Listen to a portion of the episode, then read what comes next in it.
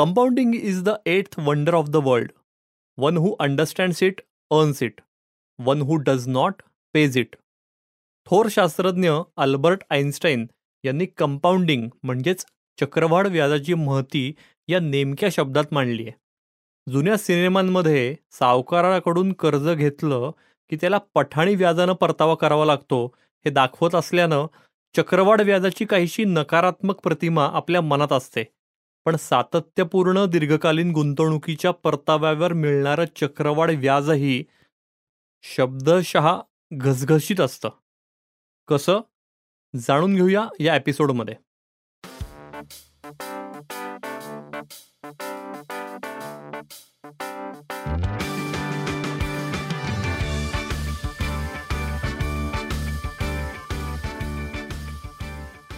फंडा म्युच्युअल फंडाचा या आमच्या पॉडकास्टमध्ये सगळ्या गुंतवणूकदार श्रोत्यांचं अगदी मनापासून स्वागत.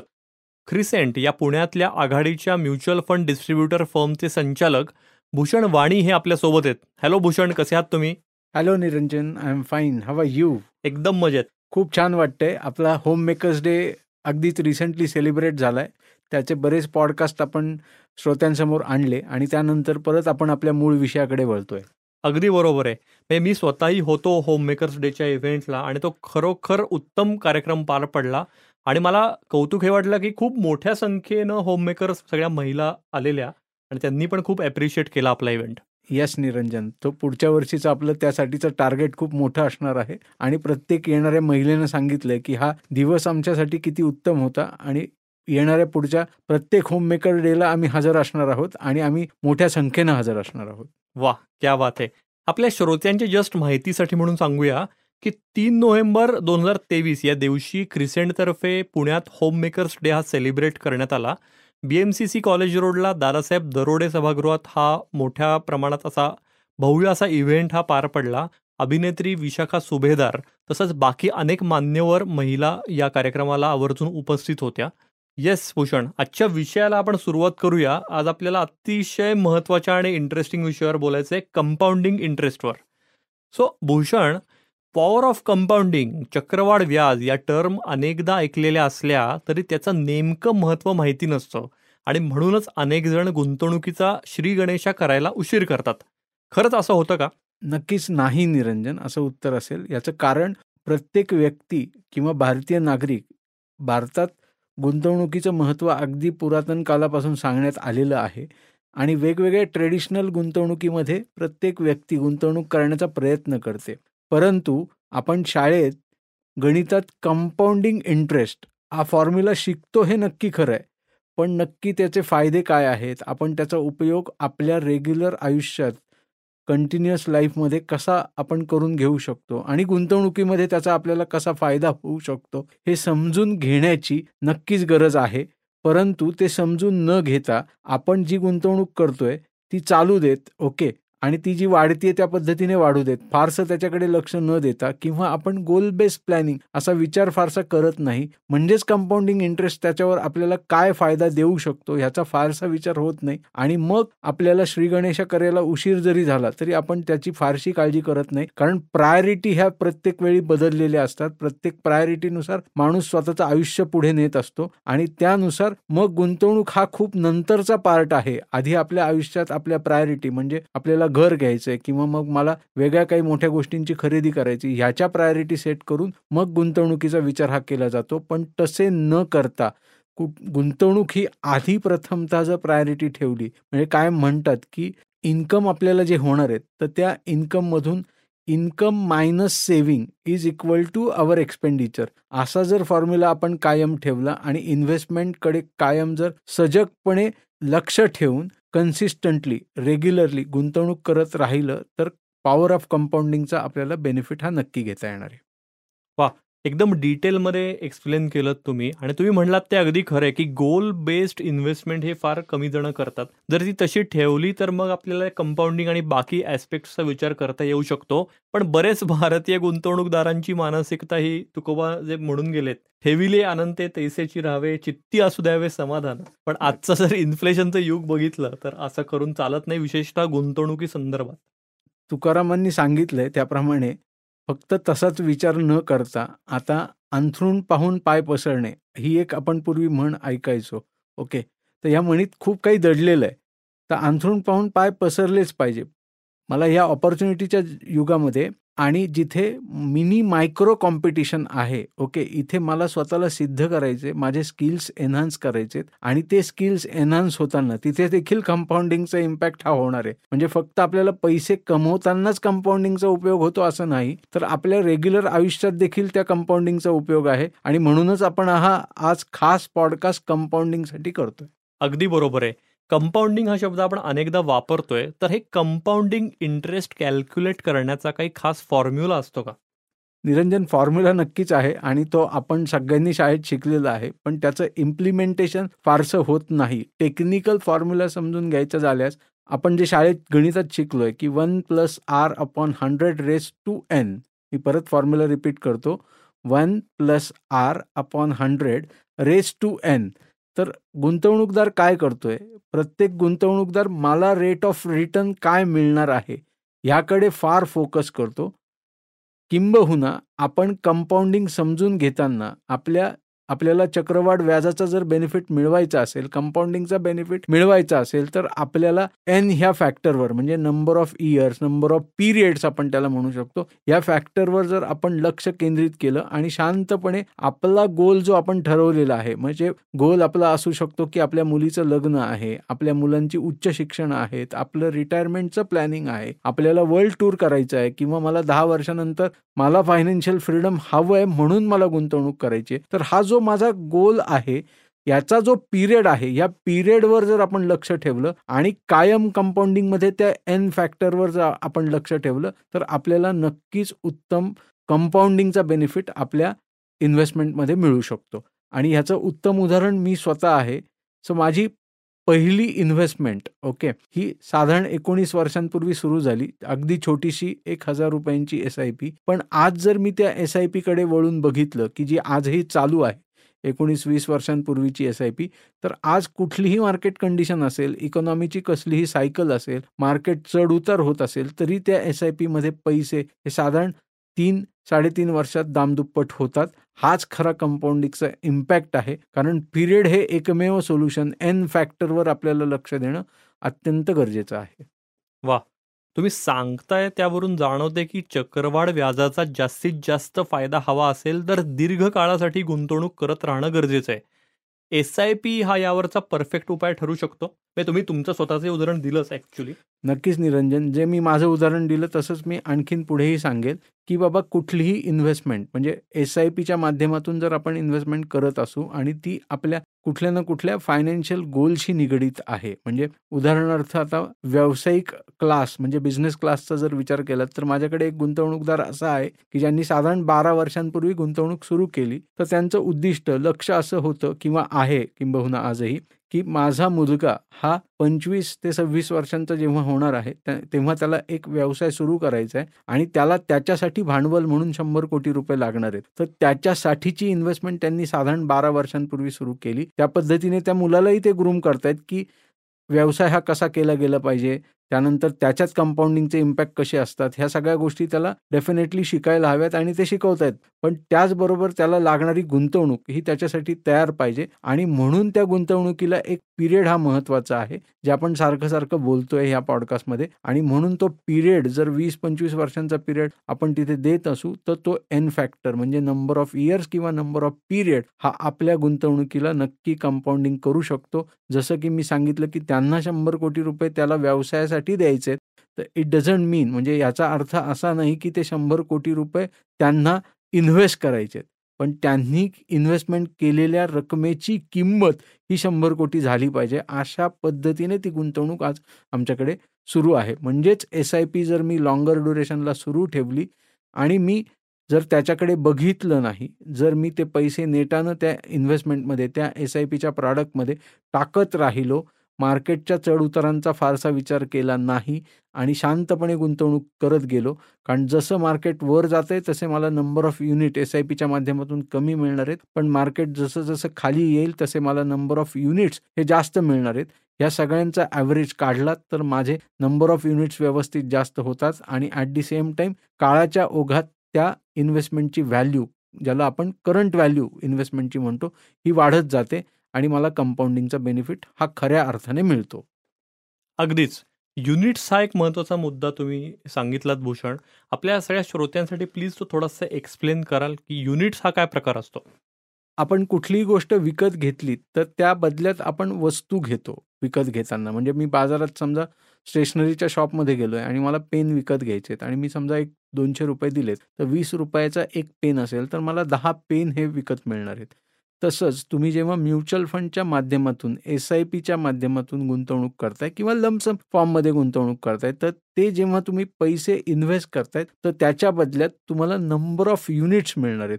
प्रत्येक म्युच्युअल फंड हे आपल्याला आपल्या इन्व्हेस्टमेंटच्या अगेन्स्ट युनिट ॲलोकेट करतं. हे युनिट आपल्याला जेवढे नंबर ऑफ युनिट्स आपण वाढवत नेऊ तेवढा आपल्याला बेनिफिट हा चांगला होऊ शकतो कारण मॅक्झिमम युनिट हेच खरं म्युच्युअल फंडचं सूत्र आहे. ओके. बहुतेकदा नवीन गुंतवणूकदारांचा असा समज असतो की हजार दोन हजार रुपयांच्या एस आय पीनं अशी काय इन्व्हेस्टमेंट होणार आहे. त्यापेक्षा पैसे साठवून लमसम इन्व्हेस्टमेंट करू. तर अशा गुंतवणूकदारांना काय सांगाल तुम्ही? निरंजन प्रश्न अतिशय चोख तुम्ही निवडलेले आहेत. आणि कुठलीही गोष्ट म्हणजे आपण कायम म्हणतो की थेंबे थेंबे तळे साचे. असं आपण कायम ऐकतो किंवा ही म्हण आपल्या ऐकण्यात बोलण्यात कायम असते. मराठी माणसाच्या बोलण्यात तर नक्कीच असते. पण आता थेंबे थेंबे तळे साचे हे नुसतं म्हणून होत नसतं. तर कुठल्याही गोष्टीची छोट्याशा गुंतवणुकीने किंवा छोट्याशा गोष्टीने जर सुरुवात केली तर त्याच्या म त्या गुंतवणुकीचं किंवा त्या गोष्टीचं मोठ्या वटवृक्षात रूपांतर कधी होईल हे सांगता येत नाही. परंतु जर मी त्याला एक पिरियड दिला म्हणजे पाच वर्ष सात वर्ष दहा वर्ष जसा माझा गोल असेल ओके तो जर पिरियड परत तिथे एन फॅक्टर येतो नंबर ऑफ इयर्स ओके हा पिरियड देण्याची जर मी मानसिकता ठेवली तो मी माझ्या मनावर स्वतःच्या ताबा ठेवला आणि तो पिरियड व्यवस्थितरित्या त्या गुंतवणुकीसाठी दिला किंवा कुठलीही गोष्ट म्हणजे माझ्या शिक्षणामध्ये मी असेल आणि मी समजा मला इंजिनिअरिंग करायचं आहे असं मी टार्गेट ठरवलंय ओके तर मी पहिल्या दिवशी जाऊन इंजिनिअरिंग कॉलेजला बसत नाहीये. तर मी आधी junior K G senior K जी हळूहळू फर्स्ट सेकंड थर्ड असं करत करत शिक्षण घेत घेत बारावी नंतर मग ग्रॅज्युएशन आणि इंजिनिअरिंग असं सगळ्या डिग्रीज कंप्लीट करत असतो. म्हणजेच मी इथे पिरियड देतोय. तसंच मला इन्व्हेस्टमेंटच्या बाबतीत देखील हा फॉर्म्युला लागू होतो की मी जर तो पिरियड देणार आहे सुरुवात केली मी अगदी हजार दोन हजारांच्या एस आय पीनं हळूहळू जसं जसं माझं इन्कम वाढणार आहे तसं तसं माझी इन्व्हेस्टमेंट ही देखील वाढणार आहे. आणि त्याचबरोबर माझे फायनान्शियल गोल्स मी जर त्याला डिफाईन करून ती इन्व्हेस्टमेंट केली तर माझा तो एन फॅक्टर किंवा number of period number of इयर्ससाठी जर मी शांत बसलो तर मला योग्य परतावा देखील मिळणार आहे. ओके. म्हणजेच परत एक ह्याला समराईज करताना प्रश्नाला समराईज करताना की कायम लमसम इन्व्हेस्टमेंटच करणं गरजेचं आहे असं नाही. आपण छोट्या छोट्या अमाऊंटने सुरुवात करू शकतो. म्युच्युअल फंडमध्ये एस आय पी करायची असेल तर अगदी तुम्ही पाचशे रुपयाच्या मंथली अमाऊंटने देखील सुरुवात करू शकतात. आणि ही मंथली अमाऊंट हळूहळू टप्प्याटप्प्याने तुम्ही वाढवत नेऊ शकतात. तुम्हाला दिवाळीचे बोनस आलेत किंवा काही गिफ्ट्स आलेत पैशाच्या स्वरूपात गिफ्ट्स आलेत तर ते पैसे तुम्ही टॉपअप म्हणून या इन्व्हेस्टमेंटमध्ये ॲड करू शकतात. लमसम पैसे तुम्ही एस आय पीच्याच इन्व्हेस्टमेंटमध्ये टॉपअप करू शकतात. आणि अल्टिमेटली ह्या इन्व्हेस्टमेंटला जर आपण एक पिरियड दिला नंबर ऑफ इयर्ससाठी जर आपण ती इन्व्हेस्टमेंट ठेवली तर तो आपल्याला योग्य परताव्याच्या स्वरूपात किंबहुना योग्य कंपाऊंडिंग होऊन आपला रिटर्न आपल्या पदरात मिळतो. म्हणजे थोडक्यात एस आय पी किती अमाऊंटची करतो याच्यापेक्षा ती लवकरात लवकर सुरू करणं महत्वाचं आहे. अगदीच निरंजन. म्हणजे अगदी अठराव्या वर्षी मला इंटर्नशिपला काही पैसे मिळत आहेत अगदी हजार रुपये मिळत आहेत तर त्यातले पाचशे रुपये जरी मी बाजूला काढू शकलो किंवा सी ए फॉर्ममध्ये मुलं आर्टिकल म्हणून जातात तर त्या आर्टिकलला दोन हजार तीन हजार रुपये महिन्याला मिळतात. तर त्यातले काही पैसे किंवा डॉक्टर्सकडे लोक आर्टिकल इंटर्नशिपला जातात तर तिथे काय पैसे मिळतात? तर ते त्या त्या इन्व्हेस्टमेंटला सुद्धा आपण छोट्या रकमेला देखील सुरुवात करायला हरकत नाही. म्हणजेच ती हळूहळू वटवृक्षात रूपांतर होईल आणि मोठी रक्कम तुमच्याकडे असेल. अगदीच. चक्रवाढ व्याजाचा परतावा कितीही भरभक्कम म्हणला तरी शेअर मार्केटमध्ये सातत्यानं येणाऱ्या चढ उतारांचं काय? असा प्रश्न अनेकांना असतो विशेषतः इक्विटी म्युच्युअल फंडात इन्व्हेस्ट करताना. चक्रवाढ व्याजाचा परतावा कंपाऊंडिंगचा परतावा हा चांगला आहे भरभक्कम आहे हे काळानं सिद्ध केलंय. पण हे प्रत्येक इन्व्हेस्टरला प्रत्येक गुंतवणूकदाराला किंवा प्रत्येक व्यक्तीला त्याच्या आयुष्यात असेल किंवा इन्व्हेस्टमेंटमध्ये असेल तेव्हाच कळणार आहे जेव्हा तो त्याला पिरियड देणार. आहे म्हणजे याचं उदाहरण आपण घेऊयात की नुकतंच लग्न झालेलं आहे आणि जीवनाची सुरुवात झालेली आहे. नव्या नात्यामध्ये आपण आलेलो आहोत. पण ते नातं काय आहे? ते नातं जसं जसं आपण त्या नात्याला पिरियड देऊ हळूहळू वर्ष निघून जातील तसं तसं ते नातं खुलत जाईल फुलत जाईल. आपल्या नवरा बायकोमधलं प्रेम वाढत जाईल. सो हा पिरियड आहे की जो त्या नात्याला तो त्या योग्य कंपाऊंडिंगमध्ये रूपांतरित करणार आहे. तसंच इन्व्हेस्टमेंटचं देखील आहे. जर मी आज सुरुवात केली आहे आणि मी त्याला पिरियड द्यायचं ठरवलंय मग शेअर बाजार खाली असेल तर मला नंबर ऑफ युनिट जास्त मिळणार आहेत. शेअर बाजार वर असेल तर मला नंबर ऑफ युनिट्स कमी मिळणार आहेत. पण मी मॅक्झिमम नंबर ऑफ युनिटपर्यंत कसा पोहोचेल?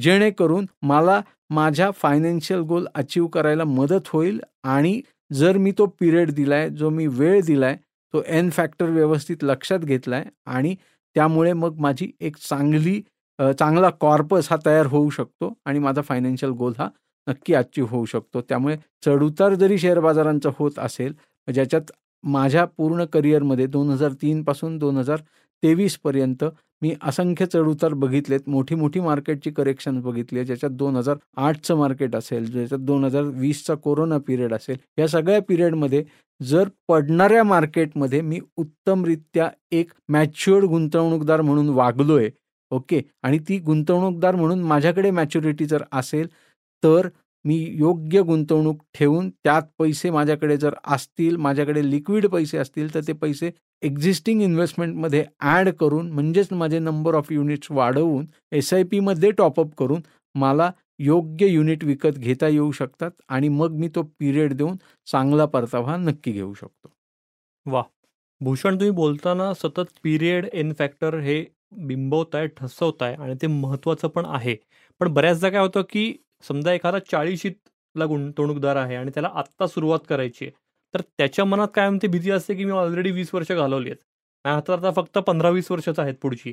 तर अशा गुंतवणूकदारांनाही चक्रवाढ व्याजाचा फायदा मिळू शकतो का?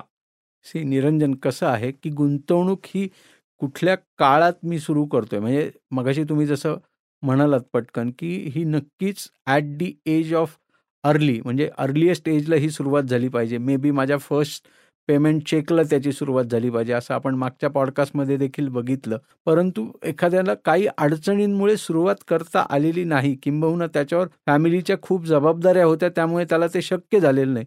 तर म्हणून मग मी आज पस्तीसीत आहे चाळीसीत आहे. जर मला ते शक्य होतंय आणि माझे फायनान्सेस मला अलाऊ करतायत जी काही मॅक्झिमम रक्कम मला शक्य होत असेल ती सुरुवात करायला नक्की हरकत नाही. ॲट दी सेम टाईम ती सुरुवात केल्यानंतर मी विचार काय करायचा आहे की मी मॅक्झिमम पिरियड त्याच्यात कसा देऊ शकतो? म्हणजे जसा तुम्ही प्रश्न विचारला की चाळीसाव्या वर्षी हे घडतंय तर चाळीस वर्षानंतर समजा मी पन्नासला किंवा पंचावन्नला साठीला जर मी रिटायरमेंट घेणार असेल तर या पूर्ण पिरियडमध्ये येणाऱ्या पुढच्या दहा पंधरा वीस वर्षांच्या कालावधीत माझ्या आयुष्यातले फायनान्शियल गोल कुठले कुठले आहेत याचा शांतपणे विचार करून त्याची नोंदणी करून कुठेतरी ते कागदावर लिहून किंवा एक्सेल शीटमध्ये ते मांडून जर मी तो पिरियड डिफाईन केला आणि मग मला नक्की किती पैसे लागणार आहेत ह्याला जर इन्फ्लेशनची जोड लावली आणि मग आज त्याचं रिव्हर्स इंजिनिअरिंग करून आज मला इन्व्हेस्टमेंट किती केली पाहिजे असा जर अंदाज घेतला जर शक्य असेल तर तेवढी पूर्ण गुंतवणूक करणं नसेल शक्य तर जी मॅक्झिमम रक्कम मला शक्य आहे ती रक्कम इन्व्हेस्ट जर केली तर मला नक्की मी माझ्या फायनान्शियल फ्रीडमपर्यंत पोहोचू शकतो आणि श्रीमंतीची गुरुकिल्ली ही मला मिळू शकते भले मी वयाच्या चाळीसाव्या वर्षात असेल तरीही. तुम्ही सांगता यावर नाही खरोखर पटतंय की वय तुमचा हा क्रायटेरिया महत्त्वाचा जरी असला तरी उशीर हा कधी होत नसतो तर तुम्ही लवकरात लवकर तुम्हाला जेव्हा केव्हा शक्य आहे तेव्हा गुंतवणूक ही सुरू केली पाहिजे. फक्त आता मुद्दा तोच येतो की चक्रवाढीचा घसघशीत परतावा मिळवण्यासाठी गुंतवणूकदारांनी कोणते नियम पथ्य ही आवर्जून पाळायला हवीत? पथ्य नियम ही नक्की आहेत निरंजन. सगळ्यात महत्त्वाचं पहिलं पथ्य नियम ज्याला आपण म्हणू शकतो की मला इन्व्हेस्टमेंट करायची आहे आणि मला इन्कमला सुरुवात झाली आहे तर कृपया इन्व्हेस्टमेंटचा सिरियसली विचार करा. हे पहिलं पथ्य आहे. कारण मला इन्कम होतं आहे पण मी ते सगळे पैसे खर्चाच्या पोटी घालवतो आहे ह्याच्यात मी एक उदाहरण देऊ इच्छितो. म्हणजे नियम बघताना आपण छोटे छोटी उदाहरणं पण घेऊयात की माझ्याकडे साधारण बिफोर कोरोना एक बिहारी मुलगा म्हणजे जो बिहारचा होता पण पुण्यात सर्व्हिसला टी सी एस कंपनीमध्ये साधारण चोवीस वर्षाचं वय होतं पन्नास हजार रुपये त्याला सॅलरी होती आणि तो कोणाच्या तरी रेफरन्समधून एक्झिस्टिंग क्लायंटच्या रेफरन्समधून भेटायला आला. आणि तो भेटताना मग सगळी आमची चर्चा झाली. मी सगळं त्याला फायनान्स त्याचं प्लॅनिंग ओव्हरऑल कशा गोष्टी बघितल्या गेल्या पाहिजेत ह्या सगळ्या गोष्टी त्याला सांगितल्या. एक तास दीड तास आमचं डिस्कशन झालं. आणि मग त्याला प्रोफाईल फॉर्म आम्ही काही शेअर केले ज्याच्यात त्याचं इन्कम एक्सपेंडिचर काय आहे हे सगळं समजून घेण्यासाठी किंवा तो काय रिस्क घेऊ शकतो याच्यासाठीचे फॉर्म शेअर्स शेअर केले त्याच्या ईमेलवर आणि मग ते भरून आल्यानंतर त्याचा मला फोन आला परत कि सर जी मैंने आपको सब भर के तो दिया है लेकिन मेरे इनकम एक्सपेंडिचर में ये दिख रहा है कि मैं कुछ इन्वेस्ट नहीं कर सकता हूँ क्योंकि खर्चा मेरा बहुत है और मैं कुछ सेव्ह नहीं कर पाऊंगा। मी त्याला म्हणलं हरकत नाही. मी जरा तुझे प्रोफाईल फॉर्म चालतो आणि I will get back to you मी परत तुला फोन करतो. तर मी अक्षरशः ते फो फॉर्म चालताना बघताना मला आश्चर्याचा धक्का बसला की बाबा ही व्यक्ती आहे पन्नास हजार रुपये ह्याला आज चोवीसाव्या वर्षी मिळत आहेत त्यातले पंचवीस हजार रुपये त्याचा एंटरटेनमेंट एक्सपेंडिचर असा खर्च आहे.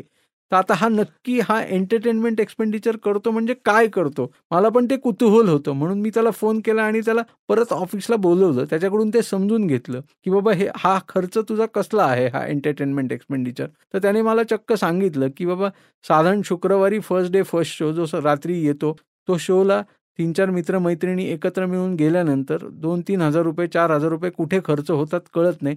आणि असं महिन्यातून तीन चार वेळा जर केलं तर वीस पंचवीस हजार रुपये नक्की खर्च होतात.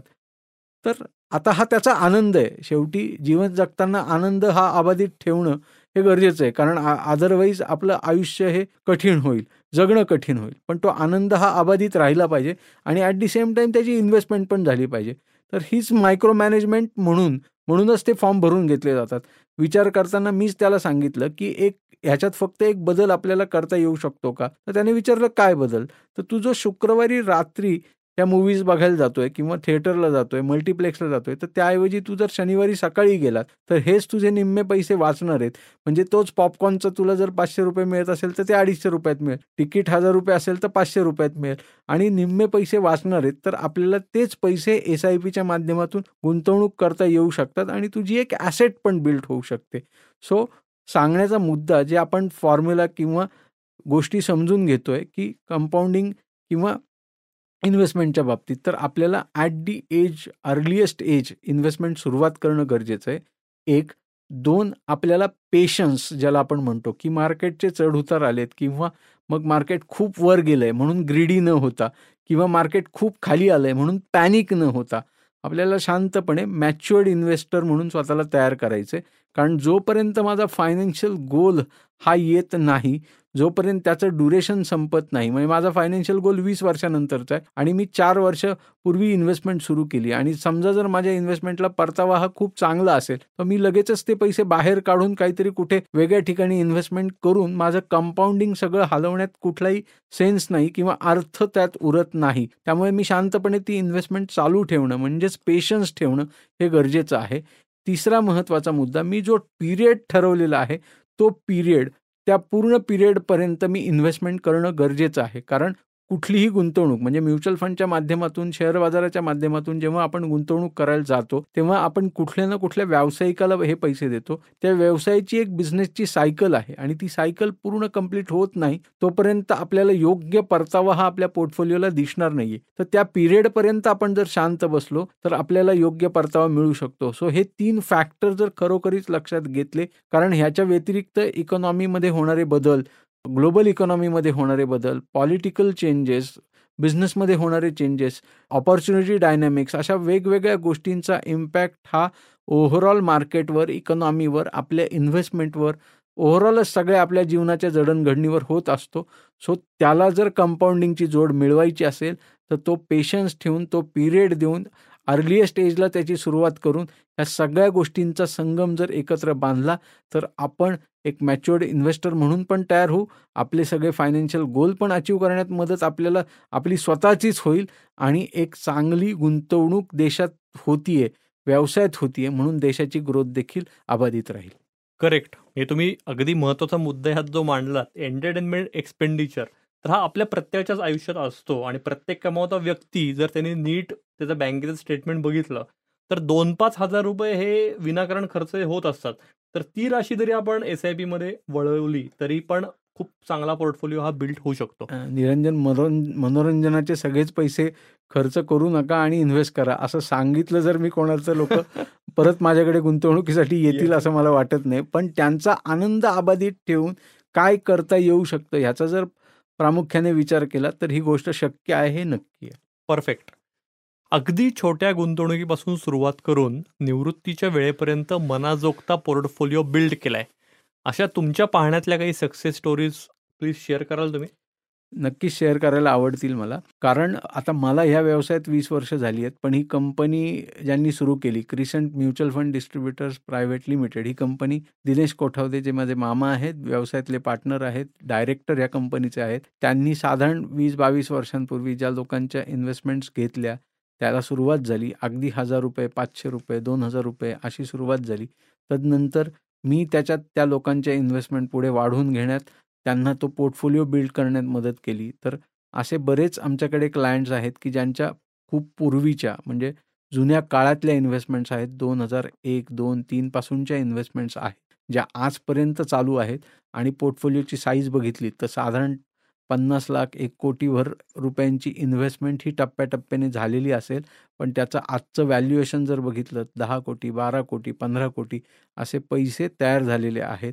पण परत मी जे मगाशी सांगितलं आणि प्रामुख्याने परत परत सांगतोय की ह्या सगळ्या गुंतवणूक होताना करताना आपण एक स्वतःला चांगला गुंतवणूकदार म्हणून पुढे आणताना आपल्याला तो पिरियड एन फॅक्टर कंपाऊंडिंगचा एन फॅक्टर जो one plus R upon hundred raise to N तर कृपया माझी सगळ्या गुंतवणूकदारांना विनंती आहे की फक्त रिटर्नवर फोकस करू नका कारण हे रि रिटर्न बाय प्रॉडक्ट आहेत. ते निरंजन मेढेकर भूषण वाणी दिनेश कोठावदे वॉरन बफे रामदेव अगरवाल जगातल्या कुठल्याही व्यक्तीच्या हातातले नाहीत. आपण आपल्या इन्व्हेस्टमेंटला किती पिरियड देऊ शकतो याचं डेफिनेशन किंवा ह्याचं नक्की माहिती ही आपणच ठेवू शकतो. आणि म्हणूनच गुंतवणूक करताना वेगवेगळ्या पिरियडची गुंतवणूक करा. आपल्या सगळ्यात छोट्या गरजेसाठी गुंतवणूक करा. सगळ्यात मोठ्या गरजेसाठी गुंतवणूक करा. त्याला वेगवेगळे पिरियड्स द्या आणि मग आपलं फायनान्शियल गोल हे नक्की अचीव होईल. आणि असे असंख्य उदाहरणं क्रिशननी तयार केलेली आहेत. ऑलरेडी या बाजारात आमचे साधारणतः अडीचशे ते तीनशे कुटुंब अशी आहेत की ज्यांनी फायनान्शियल फ्रीडम हे नक्की अचीव केलेलं आहे आणि हे सांगताना आनंदही होतो आणि अभिमानही वाटतो. वा अडीचशे तीनशे फॅमिलीज खूपच मोठा नंबर आहे हा की ज्यांनी फायनान्शियल फ्रीडम हे अचीव केलेलं आहे. सो कंपाऊंडिंगवरचा हा एपिसोड म्हणूनच खूप महत्त्वाचा आणि इंटरेस्टिंग होता. कारण तुम्ही जे म्हणलात की पन्नास लाख किंवा कोटभर रुपये इन्व्हेस्ट केलेले आहेत आणि त्याची आजची जर मार्केट व्हॅल्यू बघितली की जी कित्येक पटींनी जास्ती आहे तर हे खरंच म्हणजे प्रत्येकाने यातनं बोध घ्यावा असं हे सगळं चित्र आहे एकूण. याच्यात एक मुद्दा मी परत नक्की ॲड करेल निरंजन की ते पन्नास लाख एक कोटीचे आठ दहा कोटी झालेत हे एक महत्त्व नक्की आहे. त्या इन्व्हेस्टर म्हणून त्याच्या पोर्टफोलिओला किंवा त्याच्या आयुष्यामध्ये त्या पैशांचं महत्त्व नक्की आहे. पण ह्याचा विचार ह्या उ उलट अर्थाने देखील करा किंवा नाण्याची दुसरी बाजू म्हणून देखील करा की हे पैसे आज त्या ॲसेट मॅनेजमेंट कंपनीकडे आहेत म्हणजेच ते कुठल्या तरी व्यवसायात लागलेले आहेत. आणि त्या व्यवसायात जेव्हा ते पैसे लागलेले आहेत तो व्यवसाय ते पैसे वापरतोय तो जॉब क्रिएट करतोय तो देशाची आर्थिक प्रगती करतोय लोकांच्या घरात सॅलरीच्या स्वरूपात ते पैसे जात आहेत लोक खर्च करतायत आणि अल्टिमेटली विशेष सायकल म्हणून परत माझ्या पोर्टफोलिओची वाढ ही होतीये आणि असाच कंपाऊंडिंगचा इम्पॅक्ट ग्रॅज्युअली माझ्या पोर्टफोलिओला अबाधित राहतोय. अगदीच. श्रोते हो गुंतवणुकी संदर्भातल्या कुठल्याही सल्ल्यासाठी मार्गदर्शनासाठी तुम्हीही क्रिसेंटला अगदी हक्कानं संपर्क साधू शकता. विशेषतः कंपाऊंडिंगवरचा हा एपिसोड ऐकून तर नक्कीच साधा. नंबर त्यांचा प्लीज नोट डाऊन करून घ्या. नंबर आहे nine seven six four one two double five double three. मी नंबर परत एकदा सांगतो. Nine seven six four one two double five double three. याशिवाय Crescent M F D dot com या त्यांच्या वेबसाईटलाही तुम्ही भेट देऊ शकता. हा एपिसोड आवडला असेल तर चॅनल नक्की लाईक करा सबस्क्राईब करा आणि तुमच्या फ्रेंड सर्कलमध्ये किंवा नातेवाईकांनाही याची लिंक नक्की शेअर करा. बाकी हा पॉडकास्ट तुम्ही Spotify Apple podcast Jio Saavn Gaana Amazon music Google podcast यासह क्रिसेंटच्या यूट्यूब चॅनलवरही अगदी मोफत ऐकू शकता. आत्ता आपण ऐकलात भूषण वाणी आणि निरंजन मेढेकर यांच्या आवाजात फंडा म्युच्युअल फंडाचा हा पॉडकास्ट. ही क्रिसेंटची निर्मिती असून साऊंड्स ग्रेडची दोन हजार तेवीसची प्रस्तुती आहे. डिस्क्लेमर. म्युच्युअल फंड गुंतवणूक ही बाजारातील जोखमीच्या अधीन आहे. गुंतवणूकदारांनी योजनेशी संबंधित सर्व कागदपत्रे काळजीपूर्वक वाचावीत. फंडा म्युच्युअल फंडाचा या पॉडकास्टचा उद्देश गुंतवणूक विषयक जनजागृती हा आहे. या पॉडकास्टच्या आधारे घेतलेल्या गुंतवणूक निर्णयांमुळे कुणा व्यक्तीचे अथवा संस्थेचे नुकसान झाल्यास Crescent mutual fund distributor private limited किंवा sounds great N M audio solutions L L P जबाबदार राहणार नाही याची कृपया नोंद घ्यावी.